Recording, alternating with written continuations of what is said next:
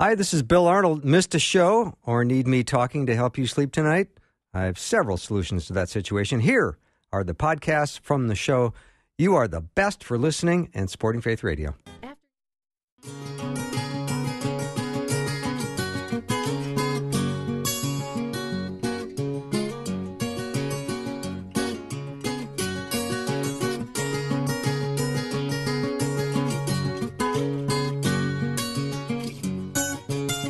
And a warm welcome to Afternoons with me. I'm Bill Arnold. Thank you so much for uh, tuning in today. I just was having one of those delicious Honeycrisp apples, and I thought, mm, boy, is this good. And I was reading a study that the most popular vegetable in America is, drumroll, corn. And they surveyed two thousand Americans, and they were asked which vegetables they liked and disliked. And uh, ninety-one percent said they liked corn. Potatoes came in second. Carrots and tomatoes were third, and then onions and green beans. And then the least favorite was turnips. Who eats turnips? I don't think I've had a turnip in a while. And then they don't like other root veggies. Beets were a close second on the dislike, dislike list, and radishes were in there too. Brussels sprouts, excuse me, I love those. Especially if you put them in the Dutch oven with a little olive oil, and then they kind of burn on the bottom. Those are good. And this shocked me. One, they, they surveyed two thousand people. One out of four said they've never eaten vegetables in their life. Hmm. I saw his French fries doesn't count. That's shocking. I think uh, that might say something about the American diet. We need more veggies. So as you're getting ready for dinner tonight, make sure you make some veggies, something. It's good for you. We're going to take a little break, and then Rob Bluey is out today. He's got something going on, but Jarrett Stepman is stepping in for him. So we'll take sixty seconds and bring on Jarrett. Connecting faith to life. Hi, this is Bill Arnold. You know, for seventy years, Faith Radio has been a trusted voice sharing the good news of the gospel, lifting up the name of Jesus, and helping listeners grow in their faith. God has been faithful to this ministry, thanks to the financial investment of thousands of friends just like you. Your partnership is still needed for the work ahead. Join us today with a gift at my faith radio dot com or by calling eight seven seven, nine three, faith. Thank you. There's power when coming together, when hearts and minds are joined behind a common cause, a common passion, a common hope. There's a spirit that takes flight and moves you to action in ways you just couldn't move by yourself. That's why every baseball team still playing wants the home field advantage the crowd will give them. Why worshiping together moves you in ways solitude can't. And why listening to Faith Radio and gleaning from the insights and experiences of a community truly connects faith to life. Faith Radio.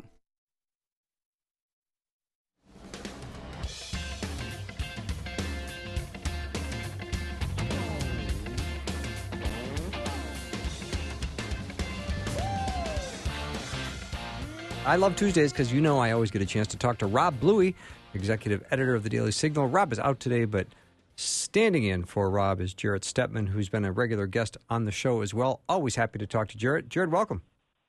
Thank you very much. Well, let's start with uh, the first order of business. Um, you have recently uh, got your first book out called The War on History, the, A Conspiracy to Rewrite America's Past. Please tell me about that. Well, thank you very much. Yes, it just it just got released. Uh, it's a book about a lot of the attacks, I think, that have been ramping up on, on American history and American historical figures. Uh, I basically go back and explain how and why this is happening, why we've seen so many attacks on uh, different monuments that unfortunately have escalated over time, where we're seeing you know wild things like Christopher Columbus statues come down, even George Washington now has come under attack. And I really go through in my book, The, the War on History, and explain again, why the, why this is happening now, and I explained why we once uh, defended these individuals and defended these heroes of America's past, and why it's important to, to hold to the ideals and the, the beliefs and ideas that are at the heart of what America is. I love it, and you've got me very interested. Can you give me a little uh, tease, a little sample of maybe a, an example of one of the monuments that were attack, was attacked and, and your work behind it? Absolutely. I think a big one coming up, uh, I start talking about Christopher Columbus and Columbus Day.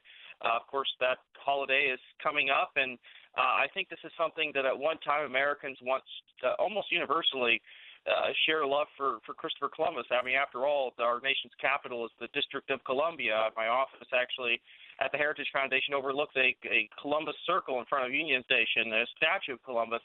Uh, but I think he's really, his legacy is under attack. People, I think, have unfairly called him uh, genocidal. They say that he shouldn't have maybe you know, made the voyage to the New Year world. It, it unleashed terrible things. And I think a lot of these attacks on Columbus have been very much unfair. They're, they're based on a lot of distorted history.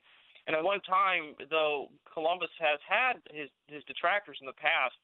Uh, I think it's really ramped up in recent years. I think a, a recent poll came out about opinion on uh, college campuses, and I think now a large majority believe that we should get rid of uh, any connection to Columbus, and we should end the practice of having uh, Columbus Day. And really, he's just the first of, of many uh, historical figures, and I, I work my way through American history. I talk about uh, the Pilgrims and the Puritans and their legacy that's under attack. I talk about the Founding Fathers, and I explain why these individuals uh, were so celebrated by Americans. They're part of our our kind of national tradition. There was something that, you know, obviously all these individuals and people were flawed, as all people are, but they, they gave us something wonderful and great, which is the country we have today. Why do a percentage of Americans want their past just to be written off the books? I think they see America as, as, as fundamentally broken from the, the beginning. I mean, I think they see it uh, as America has rotten roots, that a lot of the, the problems that we see today are, are basically buried in our country's past, and they think that simply by washing away the past that we somehow will move on to some kind of perfect future, that these things won't exist anymore. And I think that's very much against human nature and, and the nature of mankind. I think it's a very short-sighted thing. I think that we as a people can come to appreciate and, and give tribute to those in our history and past who, who were very much flawed. You can you can see that, you know, we can acknowledge that they weren't perfect, certainly, and that many of the individuals, they were human beings after all, yet they gave us so many great things. It's worthwhile celebrating those things and passing on that tradition and being thankful for those who came before us, who, who gave us a, a prosperous country, a, a shining city upon a hill, as John Winthrop said in his speech uh, on Christian Charity when he sailed across the Atlantic Ocean. So, Jarrett, do they send those messages from their cell phones on how America is broken as their cell phones connect to a satellite in space, and they, you know, overlook all the medicine that has pretty much saved their lives and made their world better and everything else? I mean, are they, are they mad at all that stuff too? Well, see, that's the thing. I think they, they go after, you know, the, I guess, low-hanging fruit of an inanimate statue, but I do wonder, uh, are they willing to sacrifice all the things that those individuals they're attacking have brought to them? You know, how quickly they turn around uh, when it's something of their interest immediate that is under threat, uh, how quickly they, they turn tail. I, I do think of, you know, all the brave people and all the brilliant people who have brought us incredible things, the sacrifices they made, the courage that they actually had to have. And I wonder if these people who attacked those in the past, you know, have the same kind of courage of convictions. I mean, if they had to make the tough choices uh, that ultimately led to success for our country, you know, would they be able to stand for those things? Would they be able to make the creations and inventions that, you know, people like, uh, I mentioned Henry Ford in my book. I mean, you know, obviously I think for a lot of them, they, they haven't accomplished anything, and I think they kind of turn their grievance on people of the past. They say, well, we're better than them because, you know, we're more enlightened. We live here in twenty nineteen. And I think that's a really foolish notion to have. No kidding. And then what would it be like for them to take a trip to uh, Normandy or Omaha Beach and go to the towns and see an unprecedented number of American flags in those towns?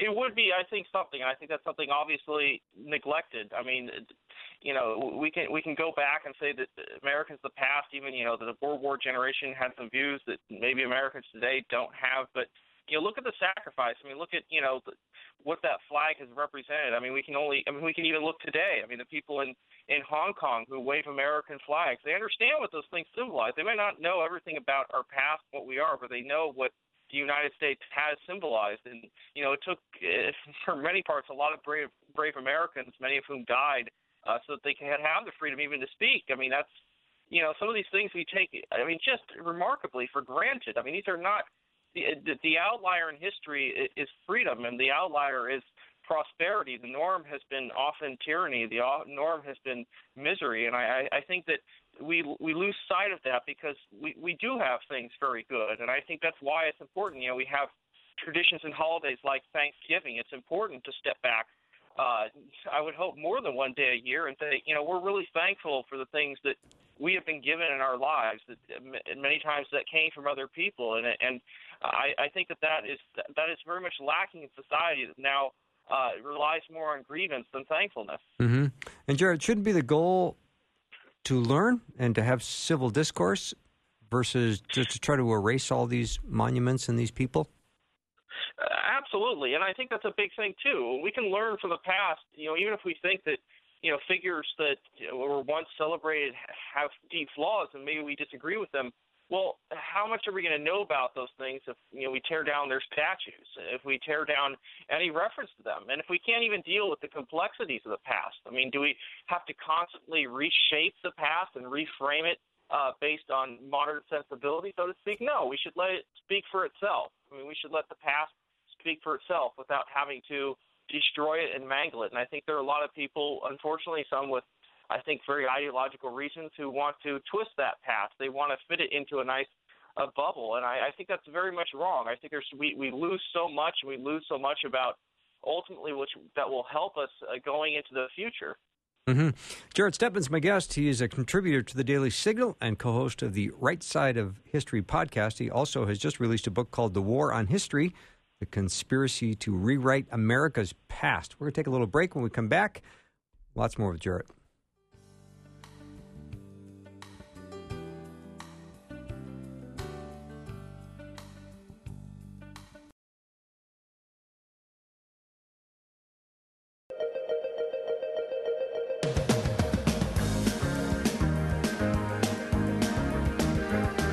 Welcome back to the show. Jarrett Stepman is my guest. He is a contributor to The Daily Signal, co-host of the Right Side of History podcast, and he is doing the duty of standing in for Rob Bluey today, who is my normal and regular guest on Tuesdays. Uh, again, I just want to say, Jarrett, congratulations on your book. I do want to ask you about a couple of things going on in your hometown. Uh, there's lots of talk on impeachment, and Adam, uh, Representative Adam Schiff is leading this uh brigade, and he has got kind of a uh, pretty favorable history of, of impeachment, doesn't he? Uh, he actually does. He's he's been on a, uh, a committee in, in the House, essentially, to uh, deal with uh, impeachment investigations. Of course, impeachment isn't something that's been used a whole lot, but it, it doesn't just apply to the presidency. I think some people forget it actually applies to uh, judges and things like that. And he's actually gone through impeachment a, a couple times in the past, including two uh, judges, federal judges. In fact, he actually got one to completion. He actually outright impeached one of them who was uh, accused of uh, sexual misconduct, among other things. Uh, the Senate actually voted to remove this officer. The, the other one, Uh, where they did try to have an impeachment uh, for fraud and things like this, eventually did resign. Um, of course, getting rid of a uh, federal judge is uh, def- definitely a different uh, situation than going that next step and trying to remove a president from office, which, of course, has never actually happened. We've had uh, two impeachments in our history that have passed the House, but we've never had one uh, president who was actually – Uh, voted for impeachment and removed from office. So that that would be impre- unprecedented. But uh, certainly in our history, we've removed uh, more than a few judges.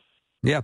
Jarrett, in the uh, Daily Signal, and go to daily signal dot com if you want to read this story for yourself. Uh, Jarrett's written a, an, a story on the N B A and the shameful hypocrisy over China.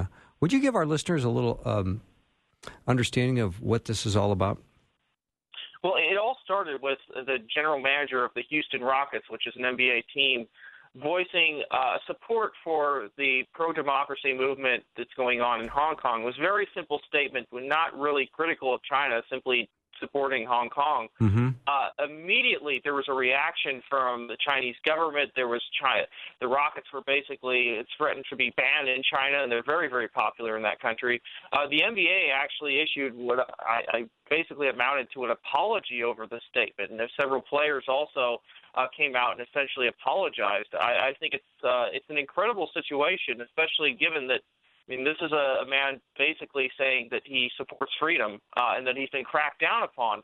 Uh, and it really is opening up a huge uh, cultural wedge issue. I think a lot of Americans have come out in support of the Rockets general manager from all over the political spectrum. Uh, this idea that a, a foreign authoritarian regime can step into American politics and essentially or into our into our lives essentially and, and shut somebody down and threaten uh, a business like the N B A and, and get that done, I think is disturbing to many Americans, and I think is a, a kind of a wake-up call. I mean, this does happen to businesses all the time that do business in China. I mean, if they, they have to go through the Chinese censors, which are often uh, very much ruthless. Mm-hmm.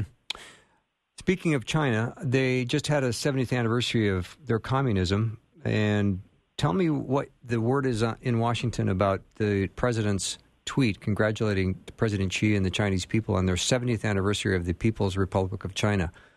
It seems like... Yeah, you know, these, these, these announcements are kind of generic and basic. A lot of presidents do that. But I think there's a lot of disappointment o- over this tweet. I mean, you know, when we're talking now about the N B A in China, and it, we do need to be reminded that, you know, after seventy years of this regime, uh, this communist authoritarian regime, you know, wh- the kind of atrocities that have been committed under that the, the, that brutal regime. I mean, obviously we think of Chairman Mao, but even up to today. I mean, we, today we have, of course, one that is brutally repressive to, I mean, I mean, Christians, Muslims, I mean, they actually have people in uh, what amounts to little more than concentration camps in, part, in parts of China. They, they've been accused of organ harvesting and all these uh, enforced abortions. I mean, really terrible things. And it's a reminder uh, today that while China's been very much integrated into the kind of global financial system, they are still ultimately a, a communist regime. They have not abandoned what they say is, is commun. They have communism. They have not abandoned the authoritarianism.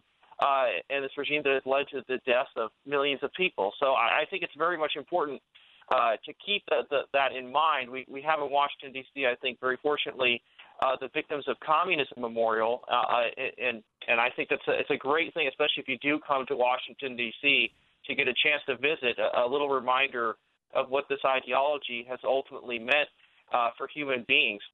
Mm-hmm.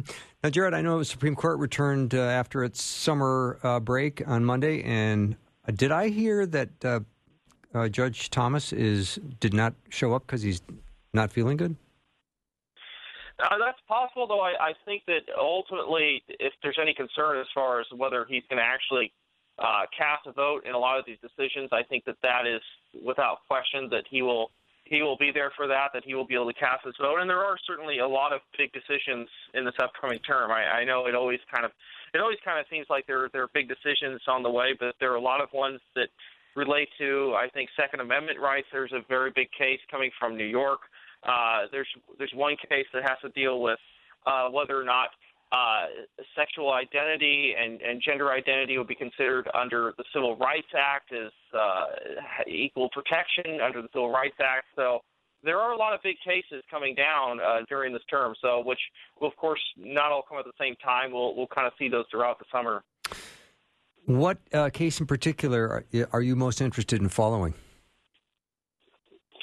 Uh, well, I, as I said, I think that I think that especially that the one about uh, gay rights and uh, um, and the Civil Rights Act, I okay. think, is definitely one of the bigger ones there. And, and I think that, I, and we'll see. I mean, this, this court is now the first court that we've had with, of course, uh, a lot of decisions be the first, you know, where a lot of these cases are tried with uh, Justice Kavanaugh on the court. And I think so. I think there's going to be a lot of, I, I, I wouldn't say surprises with the Supreme Court. I mean, you know, of course, you know, the, the composition is what it is. But I think, you know, of course, there's going to be a lot of debate on these decisions, and, and we'll kind of see how they come out. Mm-hmm. And I think there's a uh, President Trump is making a visit to Minneapolis, my hometown, coming up on Thursday this week. So that'll be interesting. Yeah, absolutely. I mean, obviously, you know, President Trump likes to visit across America, not just spend time in Washington, D C. Uh, I think that's something that uh, hopefully a lot of politicians around the country uh, can know as well. Uh, obviously, he's he's been certainly. Uh, under attack as far as these uh, impeachment allegations, as far as the, the phone call with the Ukrainian president. Um, but, it, you know, it seems like a lot of Americans still certainly uh, are, are out and support the president. But, um, you know, we certainly have a very polarized environment in this country. And the media uh, establishment has generally, of course, portrayed him negatively. But a lot of Americans, I think, still ultimately support the president at this time. Mm-hmm. I know there hasn't been a Republican um, president in Minnesota forever. I think Nixon was the last one. So uh, he would love nothing more than to turn Minnesota uh, Republican. I'm not sure that'll happen on the upcoming election, but he's sure working hard at it. Well, certainly. I, I think, you know, sometimes there there are always surprises in politics. I mean, we we didn't. A lot of people didn't think states like Michigan or Pennsylvania could flip. I, I to me, I, you know, I I've always been a very big defender of the Electoral College and the institution, and many people want to get rid of it today. But I, I think that is true. People say that, oh, a state is one way or another, and it doesn't matter if a president campaigns here or there. And, but we saw in this last election, I mean, sometimes states do flip. I mean, uh, issues change, different candidates appeal to different regions, and sometimes a state will that has been red for a long time will go blue, and, and vice versa. So our, our politics are not stagnant in this country. I mean, people change their positions, people move. Uh, and so it is very much uh, – it is remarkable that, that President Trump, uh, a Republican president, is campaigning in Minnesota. But as we've seen with a lot of states in the region, um, perhaps many of them are ripe to political change. Mm-hmm. Jarrett, what else is on your desk that you're looking forward to this week or this fall?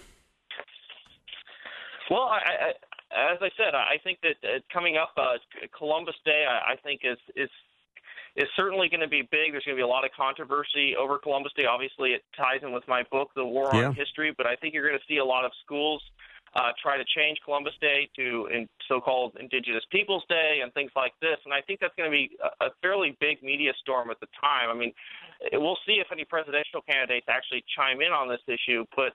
You know, I do think a lot of these kind of battles over culture and history and things like that are uh, among the most important in our country. I mean, we, we talk about a lot about what's going on in Congress and things like that, but, you know, what we are as a country, who we are as a people, our, our, our culture and the things that, that we hold to be uh, most valuable to us uh, are sometimes the most important things. And mm-hmm. so that's definitely something that, you know, this fall that is going to be very much important to me. I love it. You know, Jarrett, usually when I finish with Rob Bluey, the last thing I ask him is, uh, you know, Rob, how are your kids?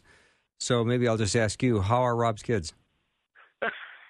Rob's kids are doing very well. He's a, he's a very proud father. I know he is. Um, and he, he certainly is. Uh, unfortunately, his his favorite baseball team, the Pittsburgh Pirates, did not make the playoffs. His, his little boys are probably a little disappointed by that. But, you know, as As people who follow sports, generally there's there's usually a lot of disappointment, but one one uh, team's fan base will be very excited at the end of the season. It's just, unfortunately, it's usually not mine. Yeah, I know, and my Minnesota Twins lost last night to the Yankees, so their season is done, so I know some of the pain. Well, as an Oakland A's fan, uh, I definitely know some of the pain, too. I've not been uh, successful in the playoffs, so... You know, that's life, unless you're, I guess, you're a Yankees fan. Yeah, let me just remind uh, my listeners that Jarrett Stepman's new book is called The War on History, The Conspiracy to Rewrite America's Past. Available right now. You can go to Amazon and pick it up. Jarrett, thanks for doing the show.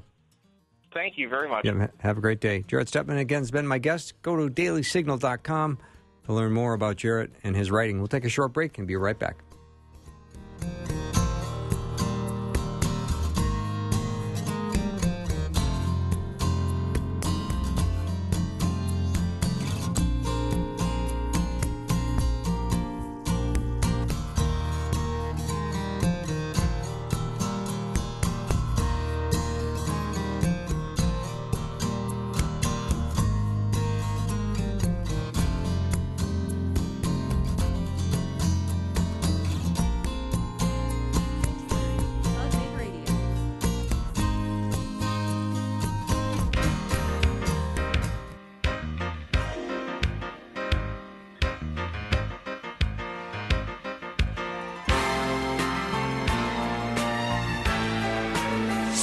Welcome back to the show. Adam Weber is my guest. Go to adam weber dot com to learn all about him and his ministry. It's amazing. He's amazing.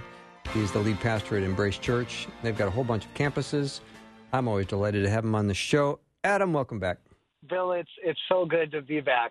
Okay, so I've here, missed our I've I've missed our friendship. Thank you. So have I. Here's a letter from Al, one of our listeners named Al. He sends me this letter and he says, "Hi Bill, love your show. Can you get back on the air, Doctor Hugh Ross and Adam Weber, two guests I love to hear." Unbelievable. Yeah, yeah. Al, Al, thanks for making my day, Al.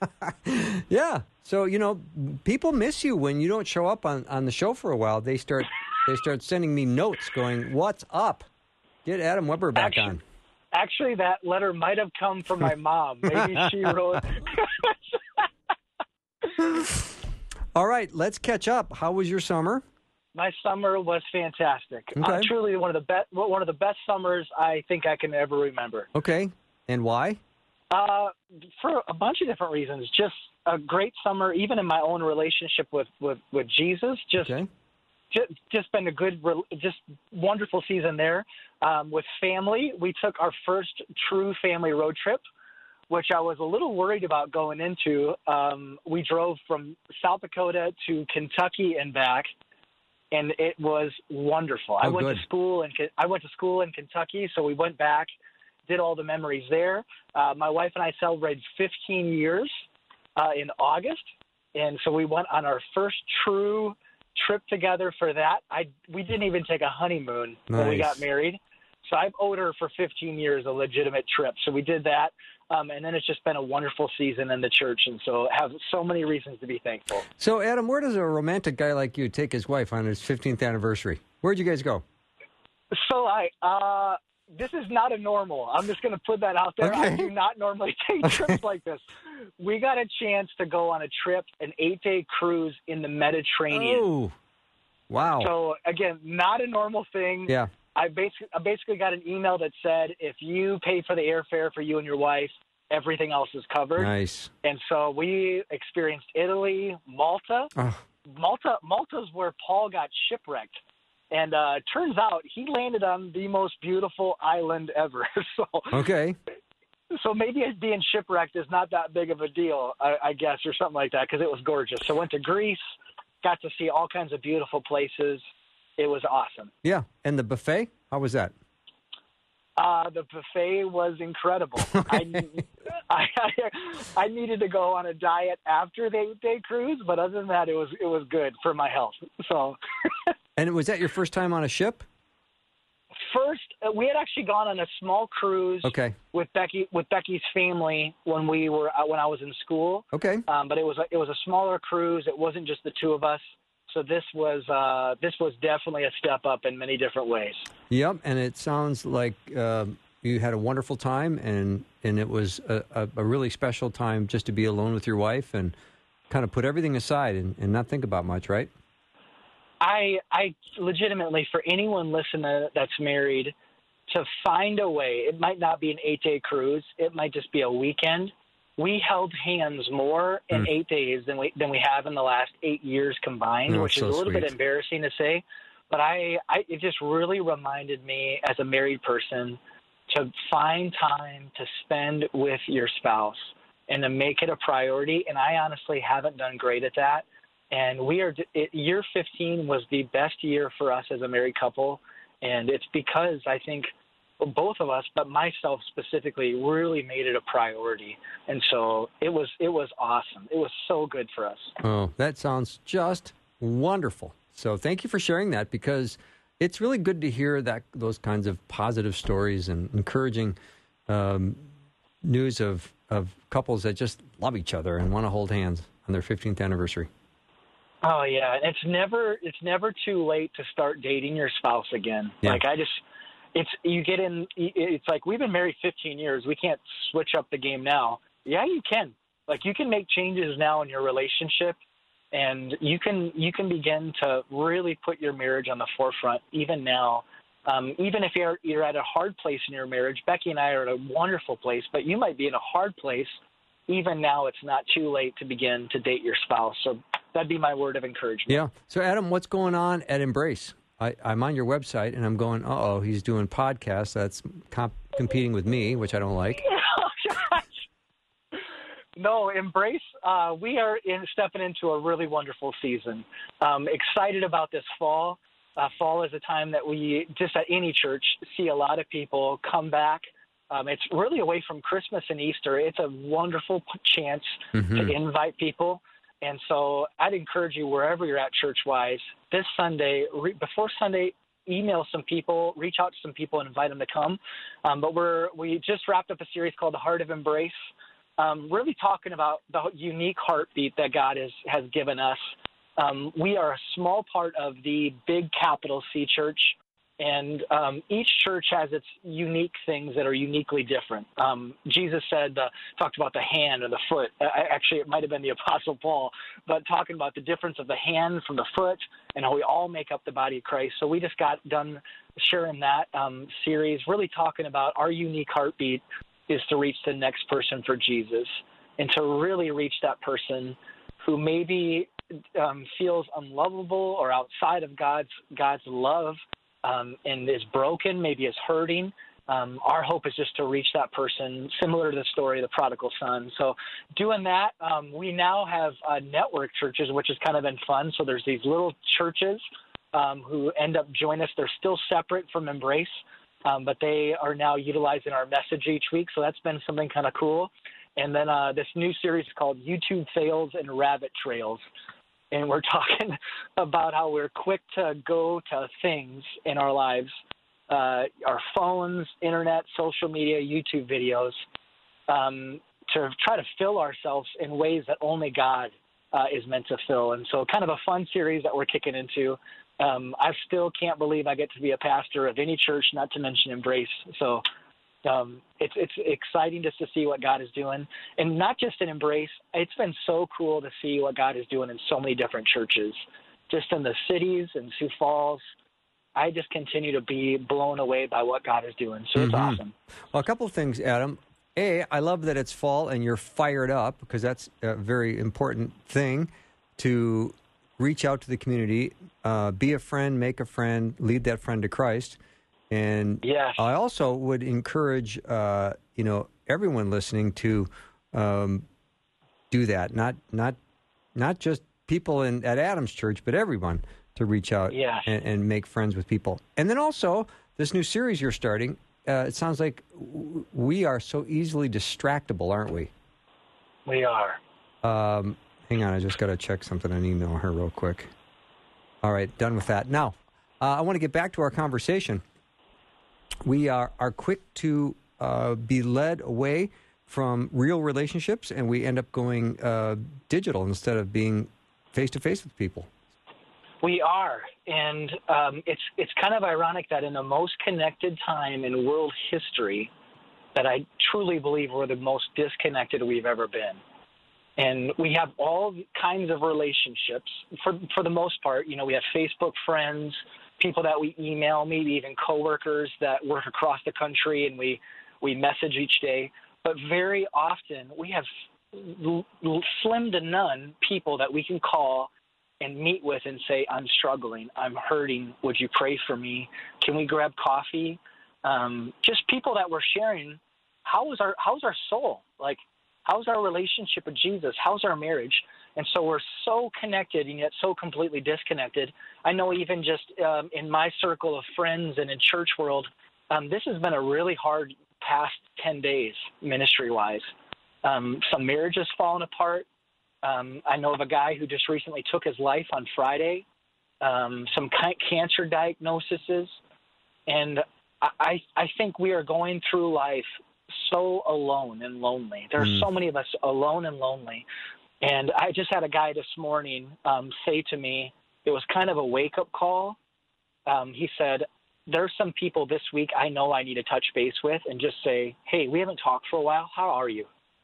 And can we meet for coffee and, and just share?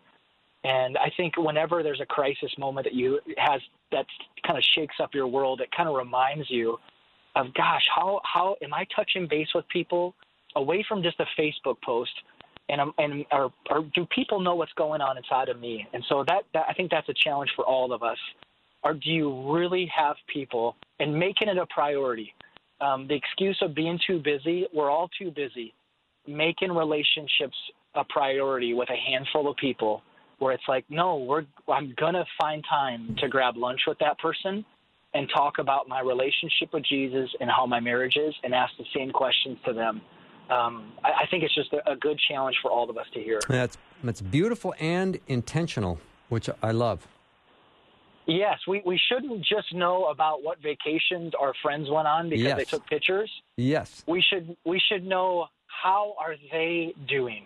Away from the nice pictures on Facebook, how how are you doing? Can I pray for you? Yes. Can I be with you? Can I walk alongside this season of hardship with you? Adam Weber's my guest. I'm going to take a little break, and when I come back, I pray he's still on the line. I'll be take a ninety seconds, be right back.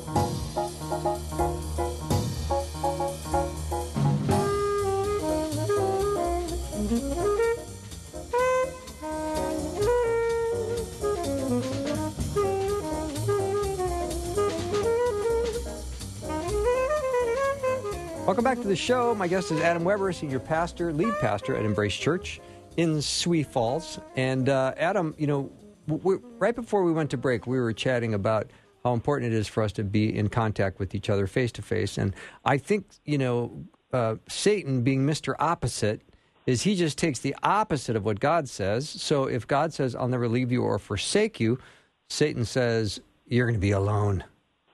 No one's going to want to be with you. You're going to be alone your whole life. And that drives people into isolation and depression and hopelessness, which is exactly what Satan would want.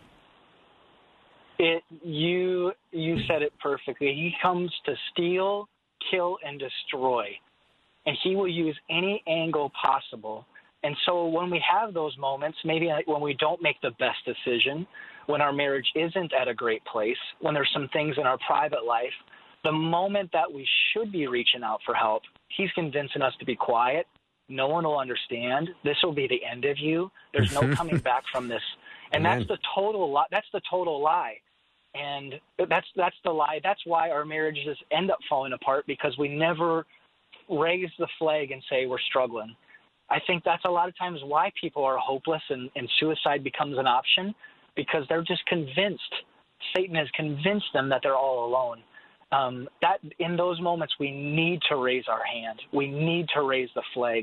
And I can tell you through day-to-day ministry, even when it's the most ugly situation and truly the most hopeless situation or even embarrassing situation, to this day, I've never talked with a person that didn't say, I'm so thankful I told somebody. I'm so thankful I let mm. someone in. I'm so thankful I took off the mask, we took off the pretty front, front with our marriage, and we told someone how we're doing.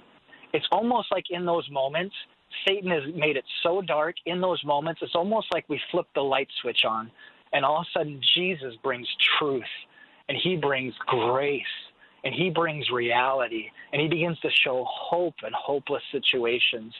And, and that, oh, gosh, again, if there's a person or two that comes to mind to you that you're just like, gosh, they haven't seemed like themselves lately, or I just haven't touched base, I couldn't encourage you enough to just reach out. And if that person is you, if you're listening, you're hopeless, you feel too broken, too far gone, I, I just want to say as a brother in Christ, you're not too far gone. Jesus is not done with you yet. There is hope even in this situation. And if you tell one person, I would just be amazed if there wasn't a boatload of people who want to swim out and offer a lifeboat to you. Is your preaching this good on Sundays? Because this is good stuff. I keep I keep looking for a church that I need to check out and attend or something like that. Because the pastor at mine, he he kind of sometimes is a little off his rocker. How do you, I mean, I'm thinking of your last ten days, and it sounds brutal, Adam. I mean, there's been a lot of uh, difficulties, challenges, and, you know, Jesus warned us there would be trouble. So how do you give a message of, of hope to someone one-on-one who just got that diagnosis or uh, has a marriage that's falling through? Because that's that represents a listener that's listening every day here on the show. I, I, um, I think in that moment, I just tell them about God's love for them. Because mm-hmm. I, I think in those situations, we question our value and worth. So I tell them about how much God loves them on, I, I just told my son this last night. I said, Hudson, we were on our way back. We had a parent um, thing for youth that I was with him. And I said, Hudson, I am so proud of you. And I want you to know that on your worst day, that will never change. Mm. And he looked at me and he said, really? And I said, on your worst day, Hudson, your dad is still with you. And I, I think in those moments, that's the first thing I just tell them is God loves you so much. Even in this, he loves you so much. And then I, if, if they're if they're kind of making some poor decisions, I begin to just share the truth with them in a grace-filled way about, gosh, we need to make some changes. And and and do you do you agree with making those changes? Like, yeah, I know I'm doing the wrong thing. I know this isn't right. And so offering them hope in that way. If they're kind of on the receiving end of something terrible, you know, maybe it's unfaithfulness in a, in a marriage or whatever, just begin to share hope with them. And, and and not false hope, but no, I've seen marriages that seem to be over. Our God specializes in bringing dead things back to life, and I know he can do that right now. Mm-hmm. And and I, I've seen God perform miracles, and I know that he can do that right now, even if those things don't happen, even if you fight for your marriage and it still comes to an end. Um, I just there is hope. Uh, he, he brings the new life. And we're going to make it through because God, he is with us. In our lowest moments, that's when he carries us, and that's when he he, he makes us strong. And so I, I think just in those moments, it, there's nothing greater than to tell them about Jesus. And even just even some, I walked through a valley with someone recently who did not, did not have a relationship with God. And I just I just asked, do you have any kind of relationship with Jesus? And he said, I don't. And I said, um, I just want to invite you to come to church on a Sunday. Um, and in the meantime, can I just can I just tell you a few things about God? And in those moments, just to encourage you, our friends will be at they'll be all ears. They're wanting to hear about Jesus. They're wanting to hear about his love and his grace and even his truth. And so that that's an, a wonderful opportunity to share those things. Yeah, Adam, I don't want to admit to being a little bit of a crybaby, but when you were saying what you were saying to your son Hudson, I was kind of tearing up. That's beautiful because, you know, a young man goes out into the world in strength when he knows he's got his father's unconditional love. And you're separating uh, you're separating love from for him from his behavior that he will do that you will not approve approve of from time to time. Yes, with, particularly my oldest, he... Um, He he he wants to do things perfect. He wants to make people happy and that end of things. And he's such a good kid. But I just want him to know just the same thing about how God views us. My love for you is separated from your, I'm putting this in quotes, your performance. Your my love is separated from you being a good kid in, in school and Even even in his relationship with God, I never want him to equate my love or God's love with him doing all the right things. We we love like God, we love like Jesus because we've been loved, not to earn it. We we don't earn anything. It's freely given. And so even for him, I just want him to know because the worst moments will happen. It, it, that's true for all of us. We'll make a mistake. We'll have a diagnosis we didn't see coming. Our, our our lives, they might appear to be all together. They're going to fall apart at some point. I just want him to know, and I'm almost preaching at myself when I, I, I'm talking to him. I just want him to know my love, and more importantly, God's love, it never changes. It's a beautiful thing. And Adam, I, I always uh, walk away from our talks feeling that that God is so full of grace and so merciful and so loving and...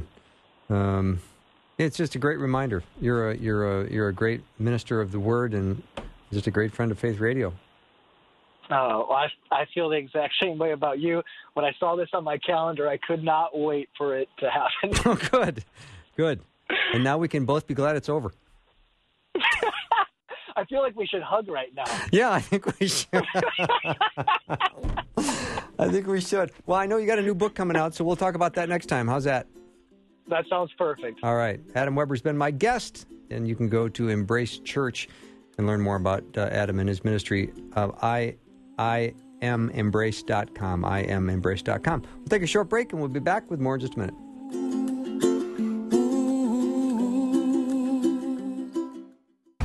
Hi, I'm Ted Ross with the Faith in Life Minute. A good way to enhance your prayer life is to actually pray the Word of God. Here's well-known author and speaker Jennifer Kennedy Dean. When you let the promises of God, you let the Word of God, you're not just in the Word of God to look at what He might do for you in any given moment. Your life soaks there. You marinate there in the Word of God, and His promises begin to take root in you, or, or sometimes I think of it as just putting on deposit. And then at the exactly right moment that the Lord wants to speak that promise, wants to jump it off the page and cause it to nest in your heart, there it is. And there's a difference between imposing on the Bible what you want it to say and letting the Word speak to you in a fresh and present voice. Learn more from Jennifer Kennedy Dean about praying God's promises at my faith radio dot com.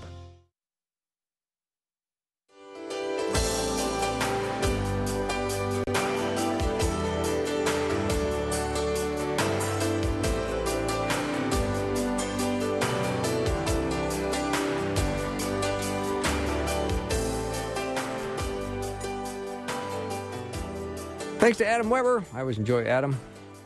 Vince Miller is in my studio. Looking forward to him. We're going to be chatting with him in the next half hour. He's got a very powerful men's ministry. Going to hear all about what's going on in his life, in his world this fall, his travel schedule, and what he's hearing from men, what's word on the street, as he's doing a lot of powerful ministry. Can't wait to chat with him. Say, if you have already heard that we're going to have a fantastic evening with my friend and Bible mentor Jeff Verdorn, we're going to talk about parables. That is all planned and set for November twenty-first. It's a Thursday night. And if you go to my faith radio dot com, you can go right to the link, right to, uh, and get tickets for it. They, I believe, are, don't cost a thing. It's free. You can just sign up. We only have about seventy-five seats available, and I promise they will go fast.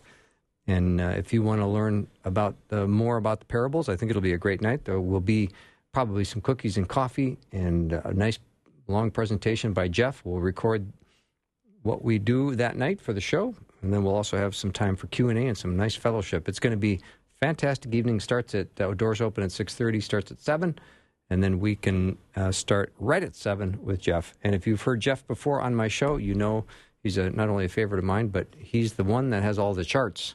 And if you've ever gotten one of his charts, you know how incredibly thorough they are. I was going to ask the unaskable question. What is that? Which is, Rebecca, will there be charts? If there are charts, he better produce them so people can leave with them in hand, because uh, every time he comes on and he has a chart, I offer that to listeners and they uh, line up to get it. So it's usually good stuff. It, it's always good stuff. And I can tell you that there will be lots of demand for this event. And like you said, it's free. We just ask that people register for tickets so we know kind of who's coming and when to, to say we're full. But that they can go online right now to my faith radio dot com and just sign up there. It's basically going to be an awesome night of Bible study. It's really what it is. And who doesn't want that? Who doesn't want that? Because I will be, I'll be sitting next to Jeff, I'm sure, but I'll have my notebook out taking notes like every other person when you're doing a great Bible study. And you get the chance to have your question answered. So you have a month to yes. think about your questions about the parables and mm-hmm. then come on November twenty-first and ask Jeff in person. Yeah, it'll be a great night. So go to my faith radio dot com, check it out, get your name on the list so you can get a place, get a seat at the uh, at the event. So we're going to take a little break. When we come back, we have uh, Vince Miller in studio. So we will uh, be back in about um, a couple minutes.